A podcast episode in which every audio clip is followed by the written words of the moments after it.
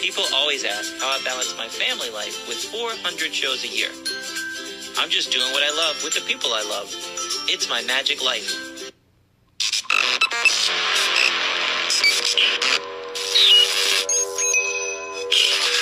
I like Wes Isley. I like everything about him. All right, today's guest is uh, a friend of ours we've known since 2008. Um, we had just done our first Big Illusion show.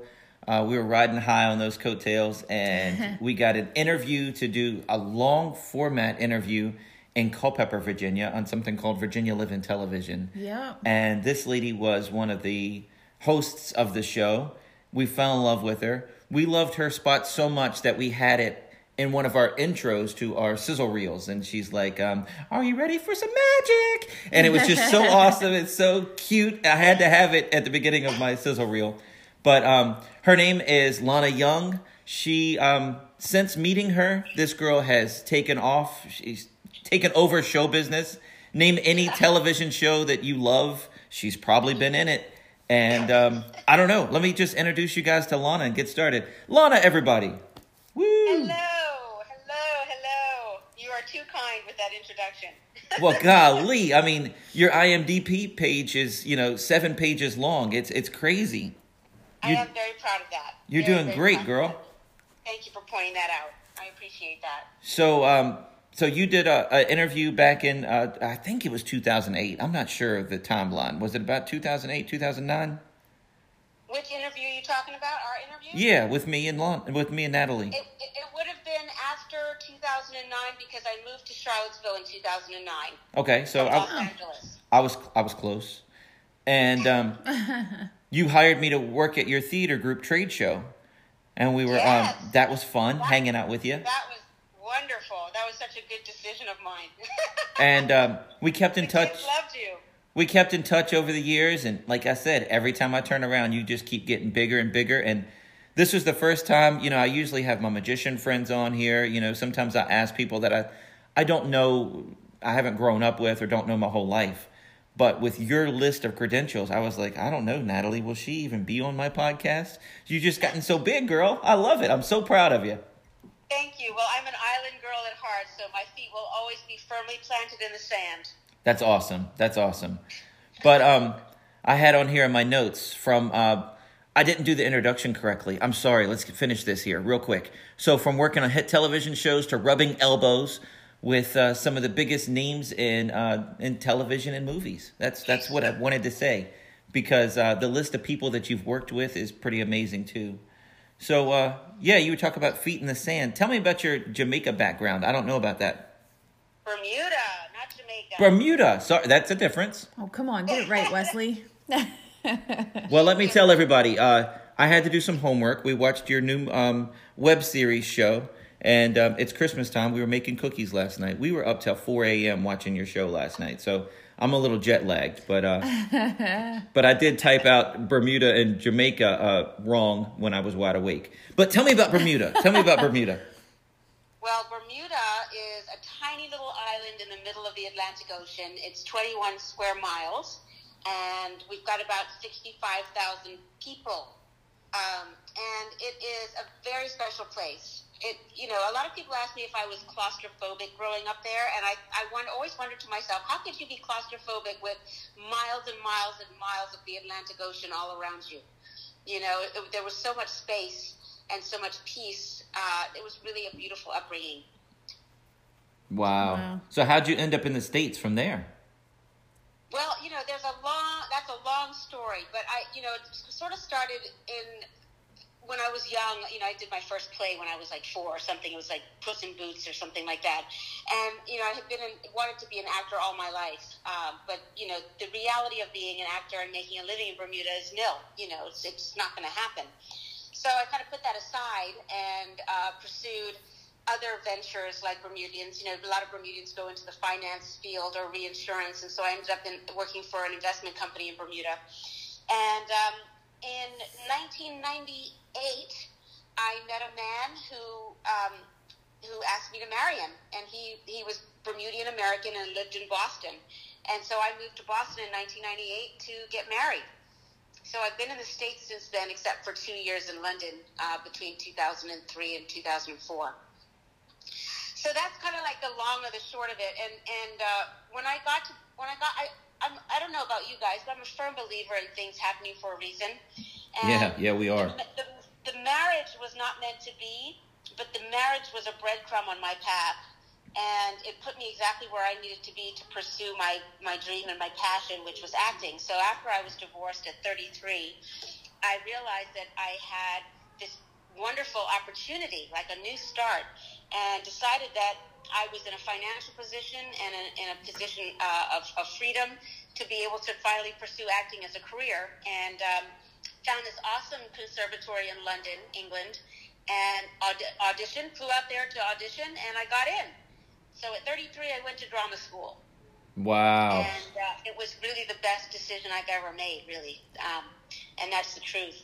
But it wasn't an easy road, you know. Like I, I did, I was there for two years. I worked for a year as an actor, um, and then moved to Los Angeles with big bright eyes bushy tail, you know, like I'm in Los Angeles, I'm an actor, you know, and and it didn't quite, it didn't quite work out that way um, because when I moved to Los Angeles, I was 35, and I'm I'm mixed race, so I'm an actor of color. Uh, in my mid, an actress of color in my mid 30s, and I already had two strikes against me in the Los Angeles world. You know, in a, in a, at a time when casting was very Caucasian and very young. There weren't a lot of roles for me. And I feel like most people feel like their career, especially women, uh, from what I know in, in the acting world, they feel like their career is wrapping up by the time they're 33. And you blew up. So you you totally hit the lottery in so many different ways, you know? It's so Right. awesome. But I, I'm not saying Well, I- I'm not saying you hit the lottery that you didn't put in any work. I mean, you kept you kept at it, but I feel like if if you would have started and if you would have been born in LA and you had done that whole thing up until 33 and you hadn't hit it by then, that might have been a time normal people would have been giving up and you just started and I still feel like it's the start of yours because every day I turn around, you're on something new, doing something new. It, it's it's crazy, girl. It's awesome. I, I, defi- I definitely feel like it's always an, a, a new start. I feel like every day is like a new start. Um, you know, and I, I did keep at it, and I, I didn't really start making a living at it until I was 45. So, you know, think about that. I went to drama school at 33, moved to LA at 35, came to Charlottesville for five years. Don't forget that. I took a break. I came to Charlottesville and started an acting school. So there was a big five-year break in between Los Angeles, Los Angeles and New York. I'm a, I'm, I- I'm a true believer in, in it being all about timing. And, uh, you know, when I was in LA, it wasn't my time. And then finally, uh, 2014 rolled around, and I got a new agent. I got another agent after having my drama school and doing sort of independent film in, in, in Virginia. And all of a sudden, the industry had caught up with me. You know, there were roles for people of color, there was roles for older women, um, and you know, I got Southpaw. That's when that's when I got Southpaw. Shot Southpaw in Pittsburgh with uh, Jake Gyllenhaal and um, Rachel McAdams, and Antoine Fuqua was my director.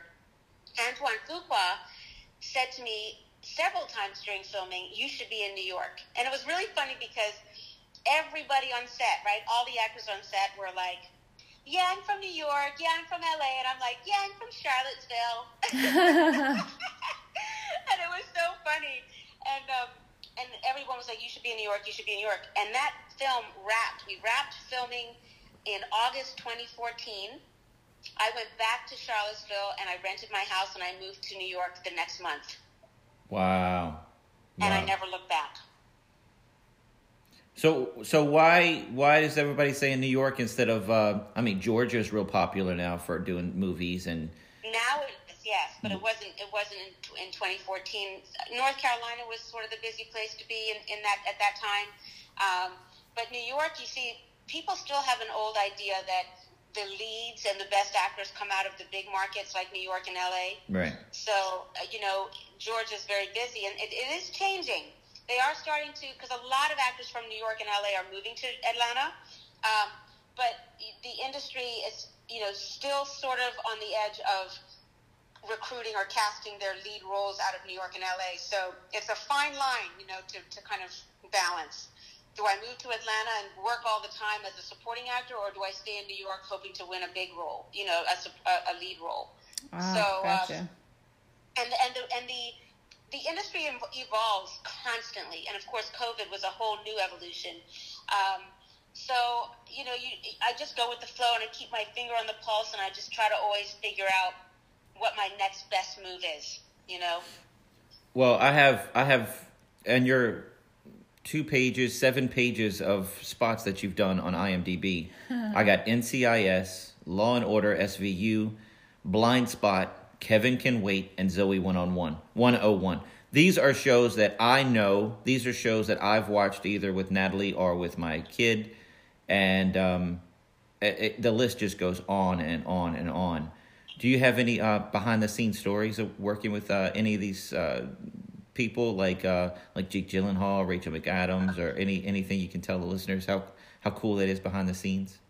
Well, you know, it's it's, it's interesting because um, I do always do a bunch of research on people before I go to set. Um, I have since I was a little girl. I was always a, a talker. I loved talking to strangers, and I still love talking to strangers. Um, but in the set world, you only have a certain amount of time to connect with someone, if at all. Right. You know, when, if you're not a lead, if you're just a supporting actor coming in to support the, the story for a day or a week, you know, you're coming in, the director already expects you to know what you're doing. You meet the director, you meet your your um, fellow, you know, castmates, and without with a few rehearsals and some blocking with the with the with the crew, you're shooting and there's not a lot of time to get to know people. So I know that I have usually about an hour in the hair and makeup room where I might come across the actors that I'm working with, and, and luckily my career has always been working with the leads of the show or the movie. So I, you know, I know that when I'm going to work, that I'm working with like, you know, um, uh, like you said, Jake Gyllenhaal or Rachel McAdams or Cate Blanchett or you know, the list goes on.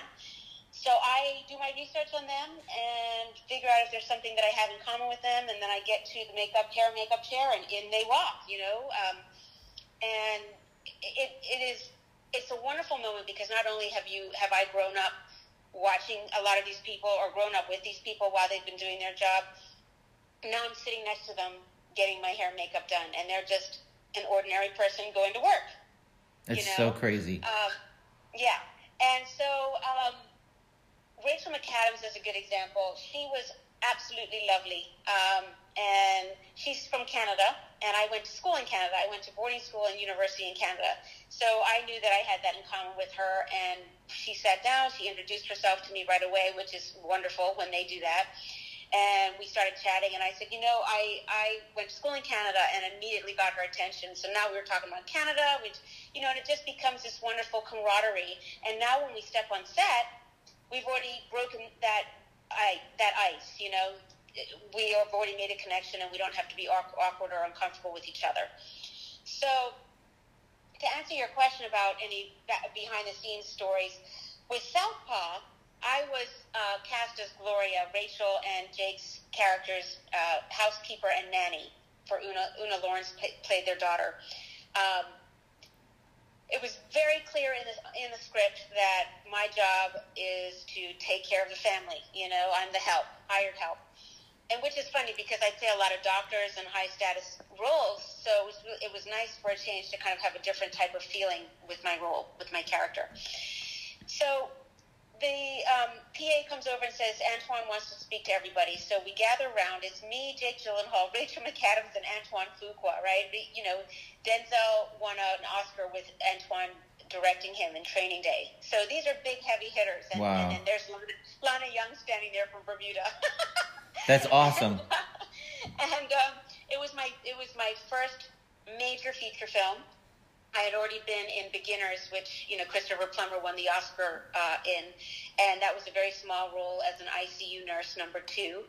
Um, but that was an independent film, so this was my big, my first big studio feature film, and I was a little nervous, but I also felt like I belonged there, like I'm here to do my job, and so we started talking about what the scene was coming up, what our relationships were to each other, what what we expected out of the scene, etc. And Antoine says, Well, I think that you guys should change it and make it that Gloria grew up with you in your neighborhood. And when Billy Hope, the boxer, became famous, you brought her along with you so she could enjoy the fame, and you gave her a job, and she got to be near you. So, of course, if you know anything about relationships, that completely changes how people interact with each other, right? Right. Yeah. Like if I'm the help and I'm the hired help, then there's going to be that basic professional relationship between me and the family. But now he's saying we grew up together. That changes everything. So Jake and I and, and Rachel and I look at each other and we kind of giggle like, okay, well that, that changes everything. And then Jake says, well then I think um, I think Billy and Gloria dated when we were in high school, meaning my character and his character. Wow. I was like, yeah, we should do some flashbacks about that. so it was really nice to have that moment of levity with him because it was a very intense character. And once we got once we got started filming, you know, he got into it and he you know there was a lot of rage there for what the character was going through and um, and that's uh, what I got to see for the rest of the film for the rest of my time shooting there which was about three weeks was him in character so if I hadn't gotten to see that one little moment of fun levity um, I may have misunderstood his personality um, you know because I may not have understood that it was his character that was walking around and not Jake Gyllenhaal walking around, if you know what I mean. Yeah. Wow. You got to open the veil. He was in he was in character mode, and you got to get behind the curtain a little bit. That's awesome. Yeah, absolutely, absolutely. And at the end, when I was when I was heading out, um, I went to the. They had created this whole gym area with a boxing ring and everything. Um, and you know, so that they could practice and rehearse choreography and stuff like that in between. Um, and Forest Whitaker, when I walked in, Forest Whitaker was in the ring practicing with the boxing coach. And uh, I looked over and I was like, hey! And he looked over and he's like, hey! And he dropped his gloves and he comes over, walks over to me, shakes my hand. We start chatting about, you know, where he's from, where I'm from, and being on the, in the movie and stuff. And that was really cool. And then I saw Jake and I went over to say goodbye. And he was in Jake mode, not Billy Hope mode. So he was very casual, very cool again. And he again encouraged me to go to New York.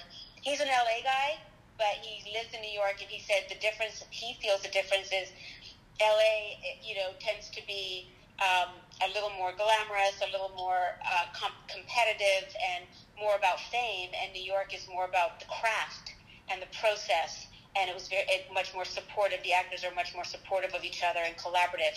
And of course, that's the way I work. So uh, it just made sense. New York Wow. made sense for me.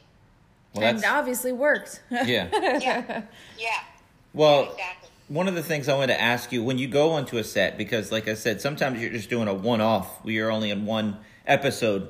Do you ever feel like you have to like break in and, and open up a click just to talk to someone? Do you feel like that people, you know, uh, Well, it's that, that's a great question because you have to be very sensitive to your surroundings. You know, you have to have great self awareness and some and, and really be able to read a room.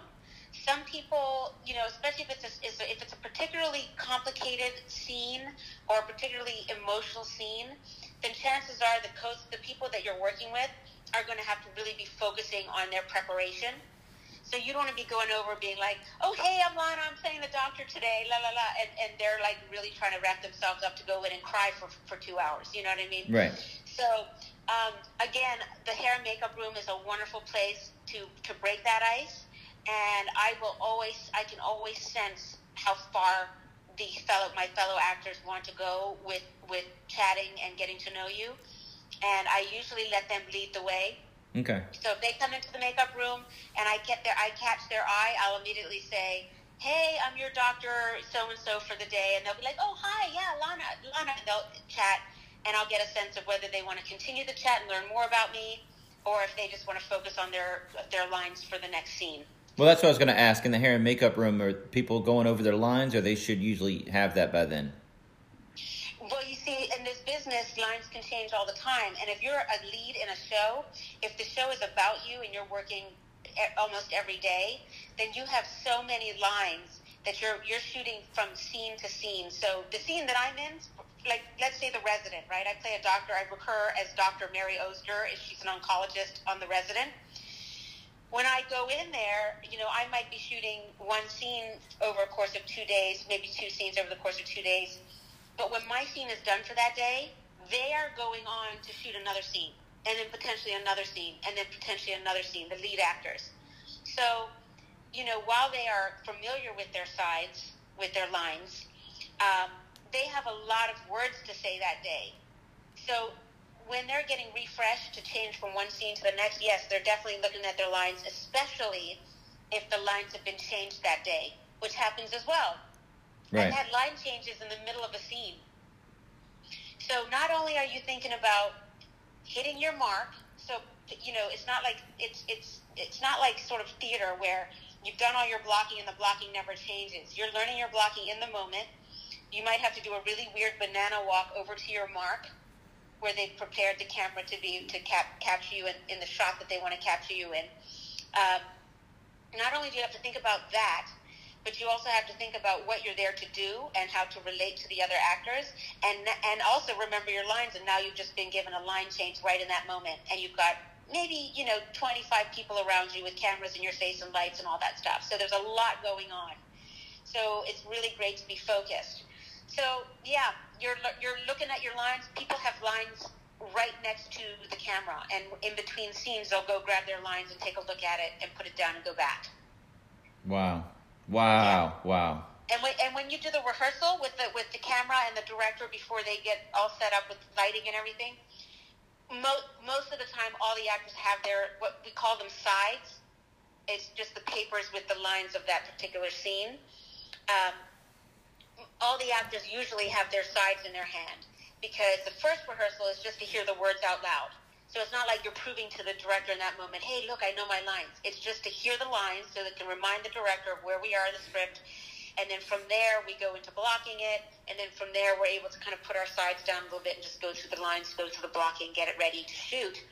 And then when, uh, when we're done doing that, second team comes in, which are our stand-ins we get to go sit down and relax. Our stand-ins come in, and they stand in those places while the camera and the lights and everything are set up around them. And then when they're ready to shoot the scene, they say, uh, first team, ready for first team. PAs will come in. They'll they'll t- grab us, put our shoes on if we're wearing comfort shoes. They'll lead us to set. The the uh, the the stand-ins will give us any notes if anything changed, and then they leave. And they try to get stand-ins that look similar to you Right. for height, for height, for coloring, all of that stuff, like hair shape and all that stuff, and um, and then and then you shoot, Now, and then you shoot again and shoot again and shoot again. now is that the is that is that the top echelon? Is that the uh, Southpaw type movie? But TV shows are different. Or are they pretty much you're describing pretty much everything? um, most things are are pretty similar, except with film, it tends to be a lot slower. Right. TV is very fast. You're shooting an episode, you know, you have a week to shoot an episode, five days to shoot an episode. And, you know, all sorts of things can happen. All sorts of obstacles can happen. So time is of the essence. I mean, I will. I remember my first TV show was oh Zoey 101 was my first TV show. I was kind of like deer in headlights in that one. I just kind of watched and listened a lot. I had no idea what I was doing. I had no on-camera training.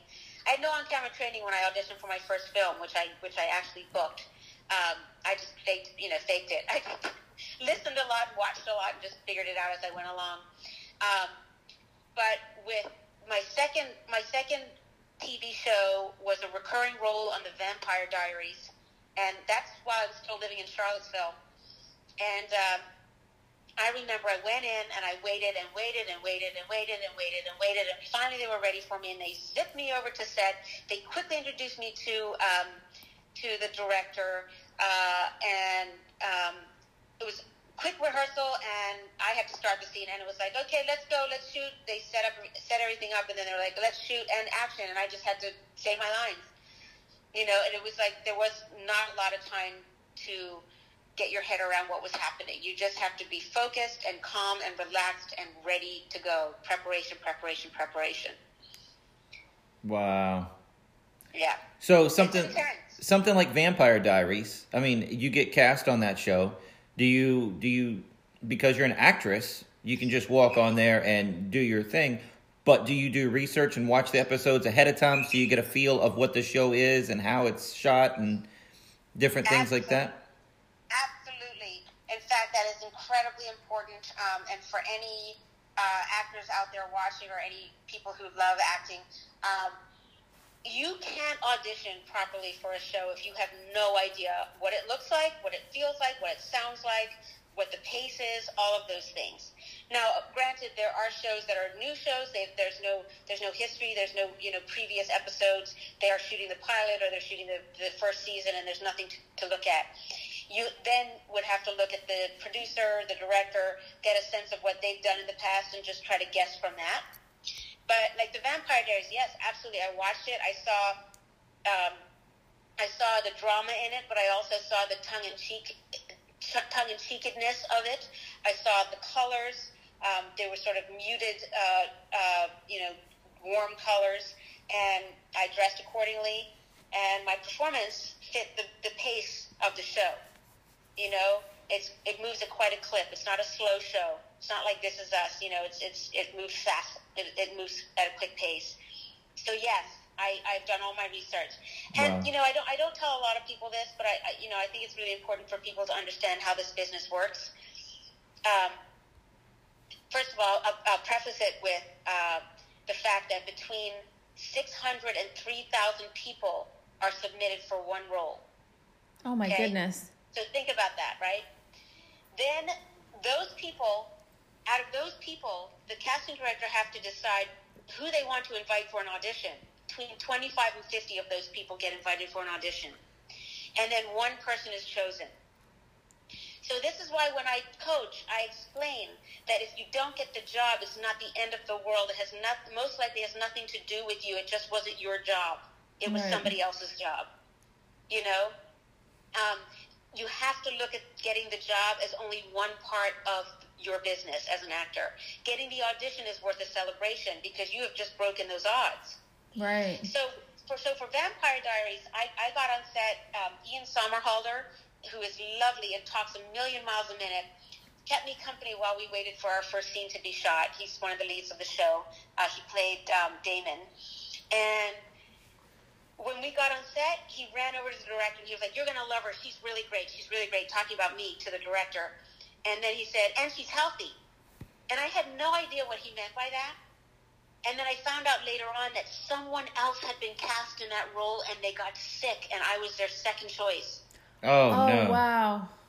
Now how what a gift is that? You know, what a gift was that for me.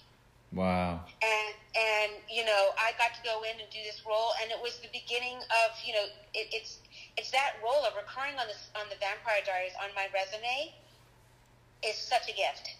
You know, I got to be on, on two more episodes of that show, and uh, and it's very popular. I was very popular with my students at my acting school because they all watched it. Oh, that's awesome. That That's awesome. So They Nice. loved it. But yeah, so you know, the odds are, you know, when you get into this business, it is tough, and and I don't say the odds to dissuade anyone. Nor do I want it to be the thing they think about when they're submitting, because you have to think there's no reason why I can't get this role.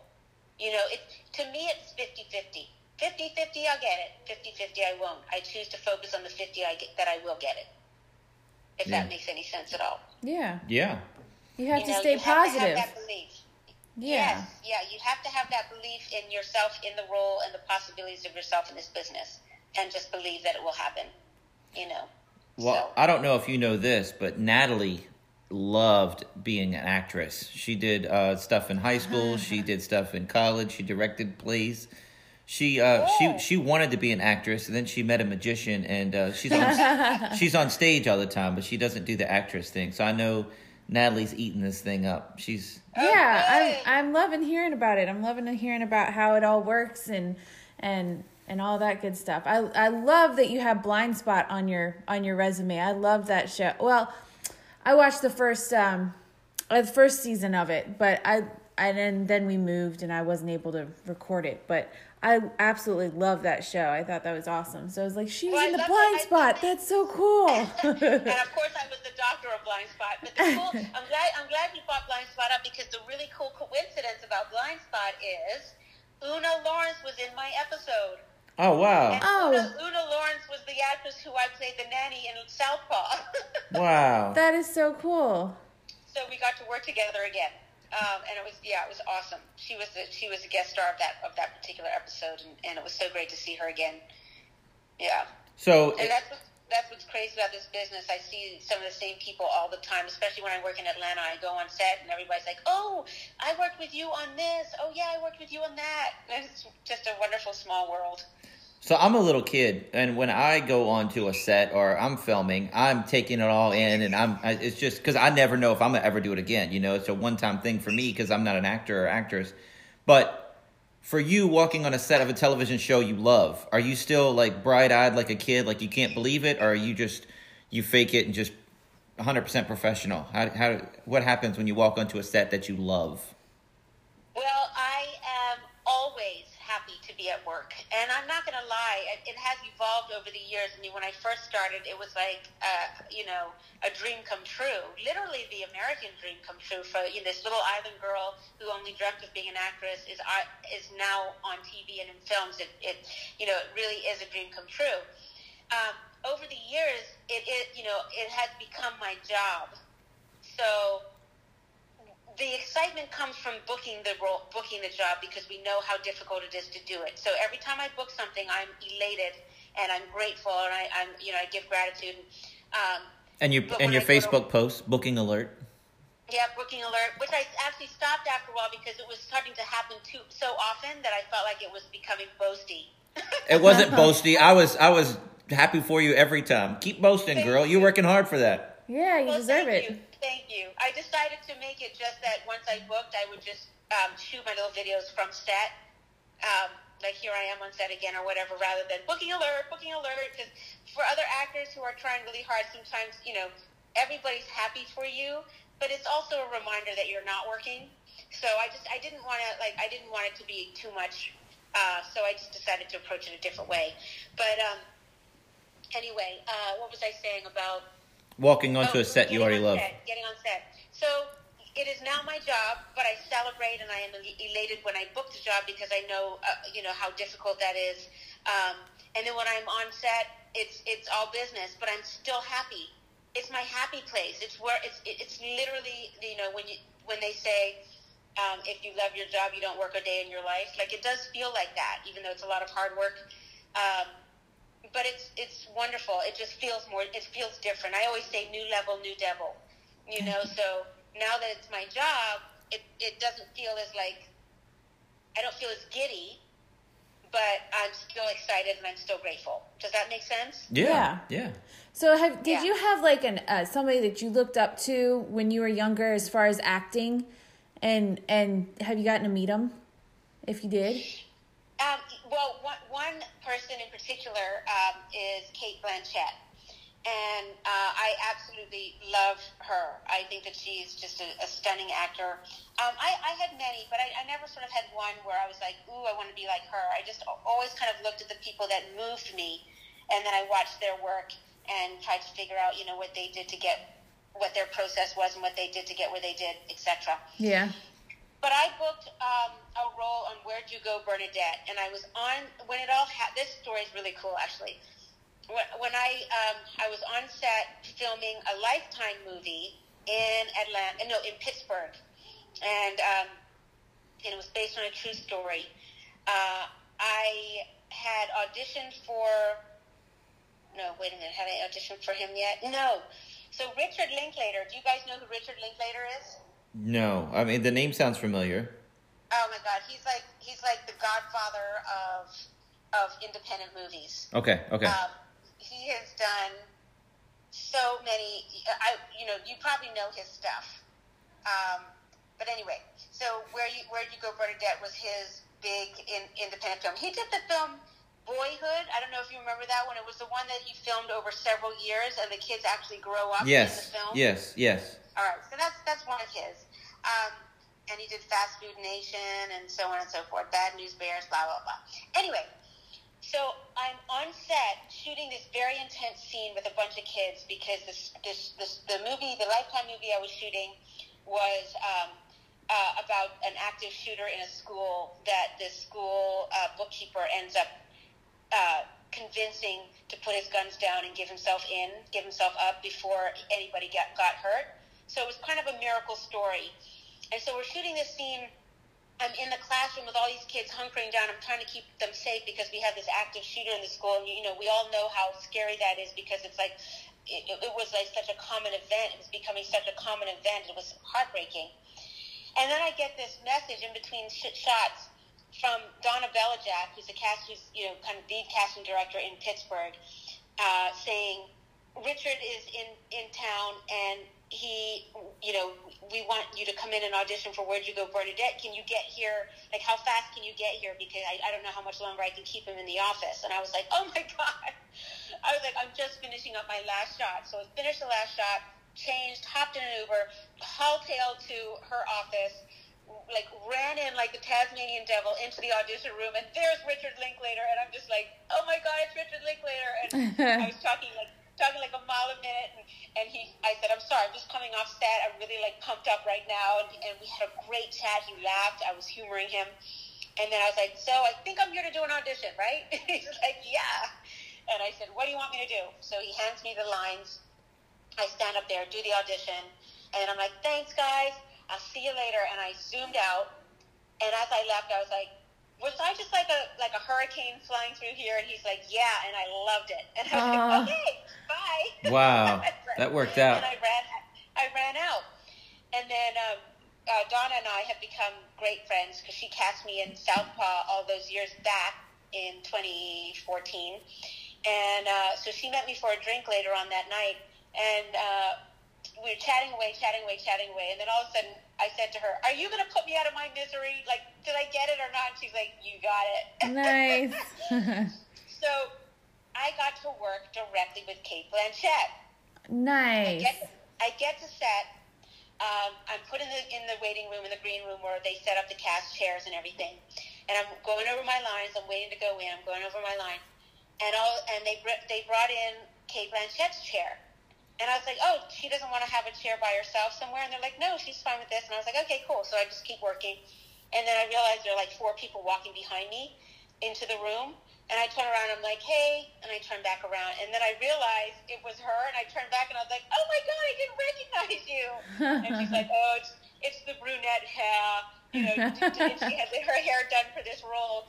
So she walks over and she's like, I'm Cate. I'm like, I'm Lana. Nice to meet you. And she just went right into working. She was like, Lana, I want to change this this line here and here, and I just want to make sure it doesn't mess you up too much. Do you mind if we like work on it a little bit? And I was like, "Mm, Do I mind? No.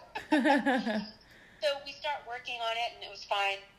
Anyway, then Richard Linklater comes in. We start talking about everything from politics to life to love for 20 minutes, and then we hop on set, and I'm in dreamland working with Cate Blanchett. And her character in Where'd You Go, Bernadette is very quirky and dysfunctional, like all the characters she loves to play.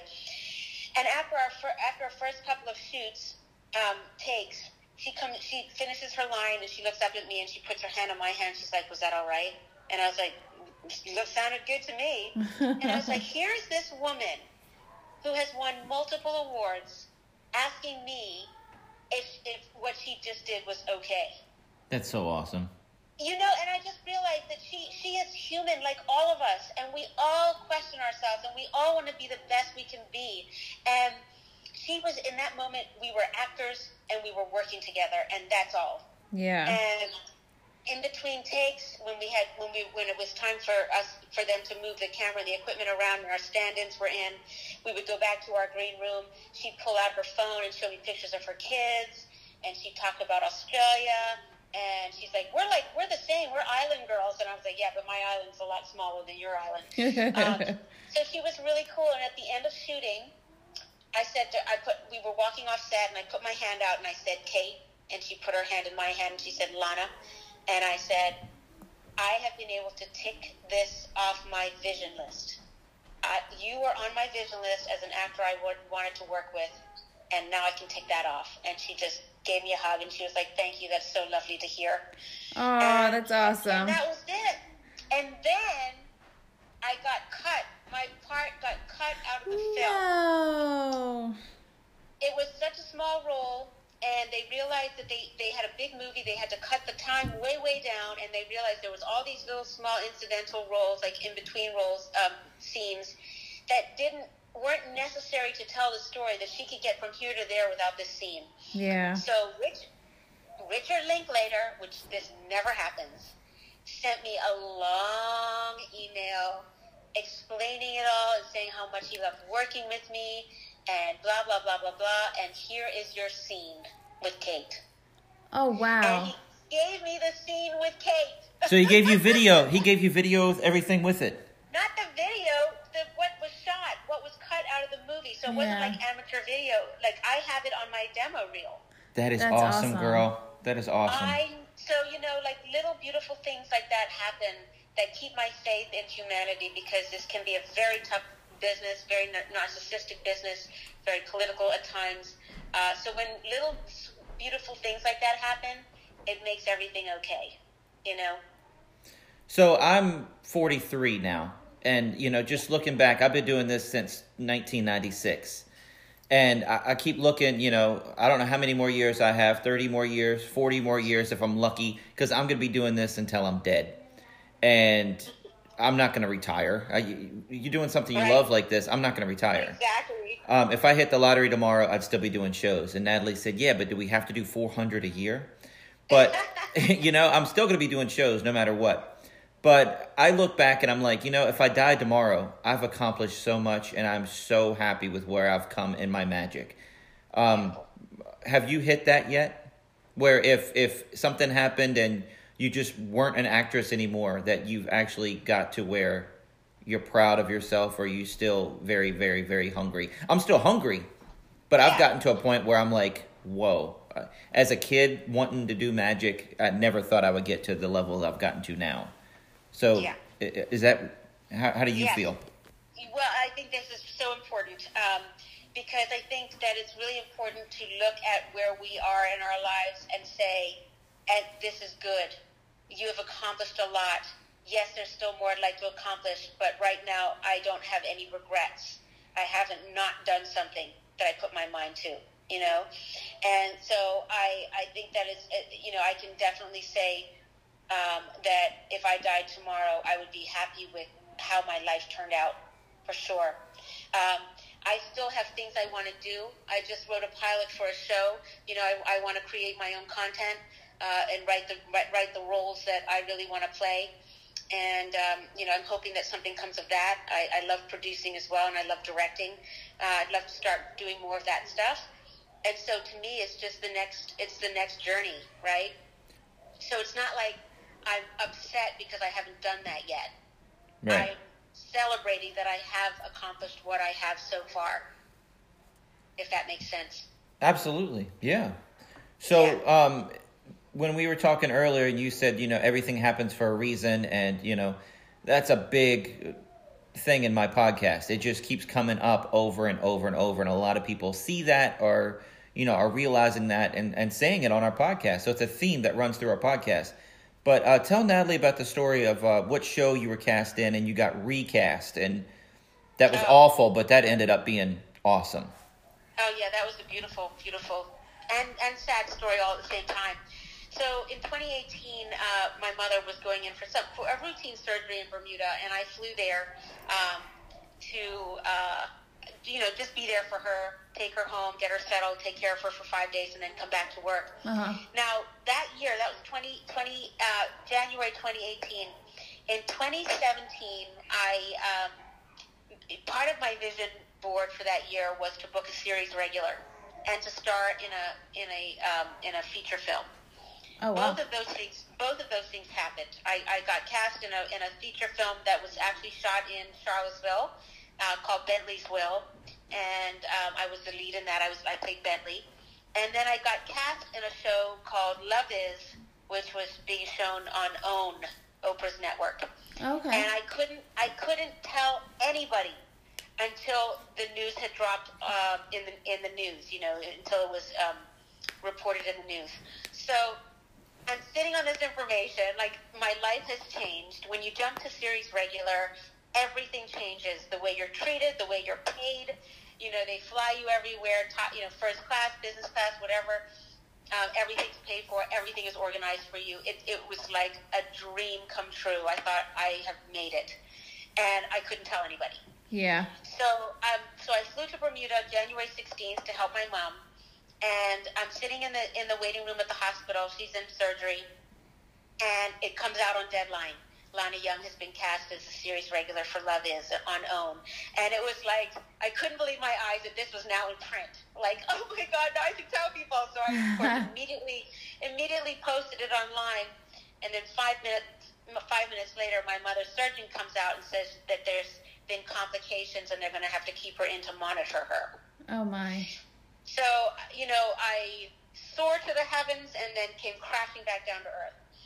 And uh, she ended up having a, a, a very difficult time and was in ICU for three and a half weeks and ended up being in hospital for three and a half months. Wow. Me- meanwhile, I'm trying to juggle this new series regular job. I got I got flown to, to Los Angeles. I got to do read two episodes in front of Oprah um, and all the Warner Brother executives and all the OWN executives, and it was just I, like I cry. I wept with happiness while I was while this was happening and then I was running back to Bermuda to take care of my mother. I got to shoot my scene um, with uh, with my with Mara Brock Akil, who was the creator of the show. Who she also did Girlfriends and Being Mary Jane and shows like that. Um, my husband was played by Clarke Peters, who, if you know The Wire and many many other shows, he he was in that show.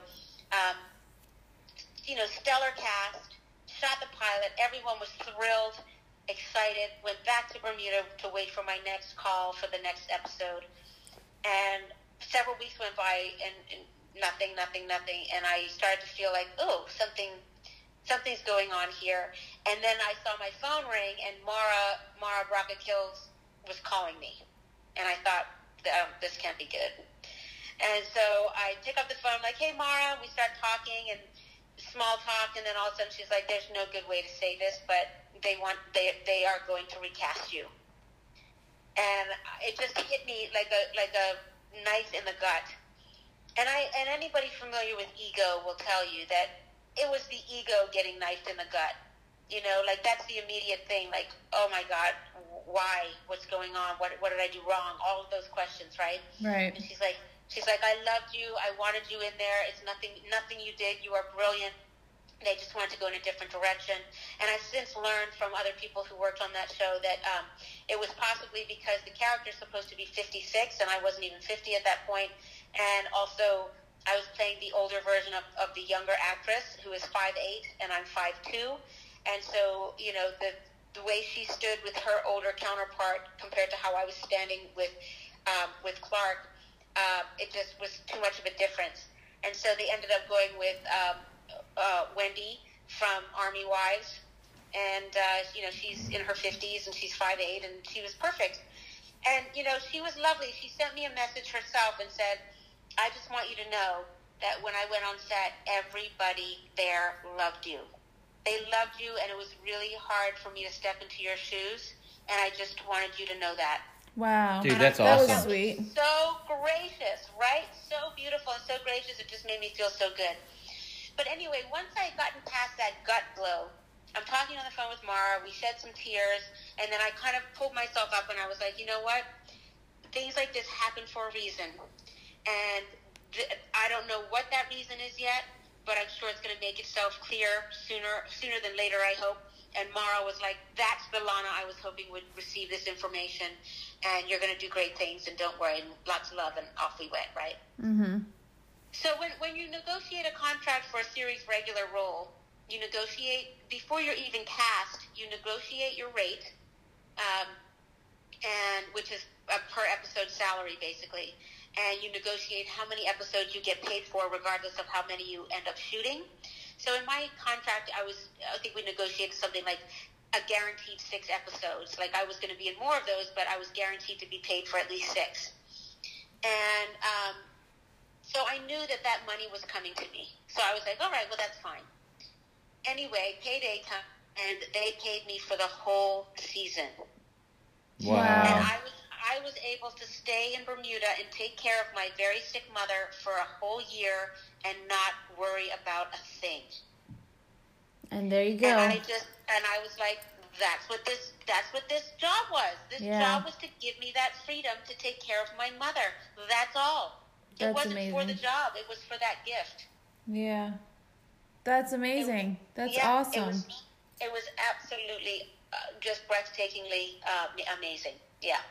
And, and it was a great journey to share with my friends and with my with my social media people because you know I think people always think it's so glamorous, but let me tell you, actors go through a lot of crap. We have a lot of heartbreak, a lot of disappointment, um, and I think it's just as important to share those as it, as it is the successes, and also to share how to navigate those things and how to how to manage it healthily so that you can sustain so that this business is sus- sustainable for you do you know what i mean Absolutely. If people didn't hear about how hard it was, they get they get discouraged fairly quickly, I would think. So to hear other people say, "Hey, you know, I struggled at first, but now look at me. I have this Yeah. huge IMDb page and look at all the work I've done, but it wasn't always easy." That's encouraging. That Yes. that helps Yeah. instead of just showing all the glitz and glamour. So yeah. Exactly, exactly. And and the interesting thing is that what people forget is that if you're making an impression through your auditions and the work that you're doing, people are talking about you. Networks are talking about you. Studios are talking about you, even though you don't know it.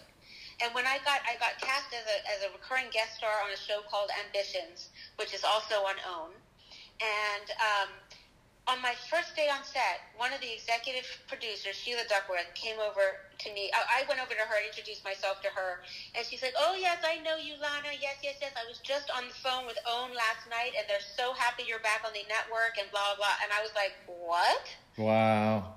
You know, so so you might be sitting at home licking your wounds going i suck or i'm a failure but don't waste your time on that energy because if you did your job well regardless of whether it's you still have it or not people will notice and they will be talking about you and they will be trying to figure out how to get you back And they're writing scripts in their basement or doing something behind the scenes, and they're thinking of you when they're writing it, and you know Yeah, you don't- you don't know because they're they're using from what they know in life to write that Yeah. script, and you're one of the people that's in their life. You made an impression on them, and that role might be for you. Yeah. Exactly, exactly. And I think it was Maya Angelou who said, you know, people may forget what you did for them, but they'll never forget how you made them feel. That is so important in life. You know, I, I, I know that, you know, I, I feel like it's not something I try to do. I just really, like I said, when I was a little girl, I was talking to strangers. I just really love people, and I'm very curious about people. So, and I'm also very grateful. And I don't know whether that's just coming from Bermuda and finding myself in all these sets that, you know, from the person who's putting my comfort shoes on my feet or grabbing a coffee or directing me in the in the show, it doesn't matter what role they're playing in that crew. They are important to me and they are interesting to me, and I'm grateful to every single one of them. And uh, I think it's important for people to realize that when you walk on set, you know, everybody there is helping to make that wheel go around, regardless of whether they're a background actor or the lead actress. You know, don't treat anybody better than anybody else. Yeah. Everybody helps to that for that. Everybody helps that wheel turn around. Well, I just have a new goal. I mean, you're inspiring me. I just want to work hard enough that I have somebody that'll put comfort shoes on me. that was so funny the first time that happened. I was like, that was on uh, the Vampire Diaries, and I was in this, I was in the square chanting myself to death. My character, it, it was, a, it was a season where the travelers came and take over, took over people's bodies to take over the town. So my body was taken over by a traveler, and um, and I walk. I have this vial of blood in my hand, and I walk into the square, and I've got all these background ex- extras all around me, and I'm doing my scene, and I'm chanting myself to death, and I've got these super high heel shoes on, and I'm standing all day, and I finally we get a break, and I was like whispered to myself, "Oh my god, my feet like that," and they must have heard it on my mic, and all of a sudden was like. Get, get Miss Young an apple box and some comfort shoes, please. And this person comes running over with an apple box for me to sit on, takes Wow. my shoes off, puts comfort shoes on me. Meanwhile, all the extras behind me have to stay standing, and I'm looking at them like, I'm sorry. Oh. And I thought, what? Where am I right now? What what sorcery is this? You know, it's like the Twilight Zone. That's awesome. Well, Lana, Lana, we've almost done an hour. Yeah. Do you want to um, Wow. do you want to take a break and continue this, and we'll do a part two? Is that okay? I have a meeting at twelve fifteen. Oh no, because we got so much. I want to talk about your acting school. I want to talk about your your voiceover stuff and and, We'll just have and to- praise the homework that I did last night at, at four in the morning. We haven't even got to that yet. We'll have to have it her this- back can we on. Do it this afternoon. Sure, absolutely. All right. I, I think I have some time, like around four my time, four or five. That sounds good. We'll talk about it. We'll, we'll get off the air here. We'll talk about it and figure it out. Because I want to. I want to promote all your stuff. Yes, I would love to talk about all that stuff. I know I can talk a lot about all these stories. Oh, and I'm loving it. I'm eating it up. So here's the thing, guys. Um, Lana, we'll be back. We're gonna wrap this up. Lana, stay on the line. We're gonna wrap everything up, and we'll come back for a part two sometime tonight. We'll record that part. But um, tonight on January 20. Well, sorry, Yeah, tonight, the 23rd. I'm gonna have to edit this part out. no, the 23rd tonight. Okay. Tonight on Jewel TV, um, you'll see um, episode 15 will be airing. It's just called Christmas. It's at 7 o'clock. It's on Roku, Apple TV, Amazon Fire, the Jewel TV app, and tons of other places. It's in over 100 million households. Um, this is episode 15, so we only have one more left for season one. And we'll talk in another podcast, but we've already booked season two, so we're so happy about that. And on January 22nd, that's where I was going, we'll be doing our full evening Magic and Illusion show live on stage, but zoomed into the comfort of your living room. It's a fundraiser show for a couple different elementary schools, and the proceeds will truly help them out. For uh, ticket information or to find out more, just go to my website, wesiseli.com, and you can get tickets there. Lana, um, do you have um, a a Facebook page people can find you at or anything like that if they only hear this one episode? Absolutely. Actor Lana Young, at actor Lana Young on Instagram and on Facebook, and Lana M. Young, M as in Michelle, on Twitter. You're awesome, girl. Thank you, thank you, thank you for doing this. I mean, we have so much more to talk about. I have so many more I know. notes. Let's do it. Let's do it. All right. Thank you, thank you, thank you. All right. You guys are the best. One. See you next week. Today's episode of the podcast is sponsored by Express Copy and Graphics. Mention promo code Wes Iseli to get 10% off. Their website is xpress-copy.com. That's X P R E S S dash C O P Y dot com. They do it all copies, banners, signs, vehicle wraps, promo items, practically anything you need printed, they can do it for you. These guys are great. Check them out. Check us out online at wesiseli.com and patreon.com forward slash wes underscore iseli for behind the scene videos, blooper videos, never before seen footage, discounts on merchandise, magic trick tutorials, and more. That's Wes Iseli spelled W E S I S E L I.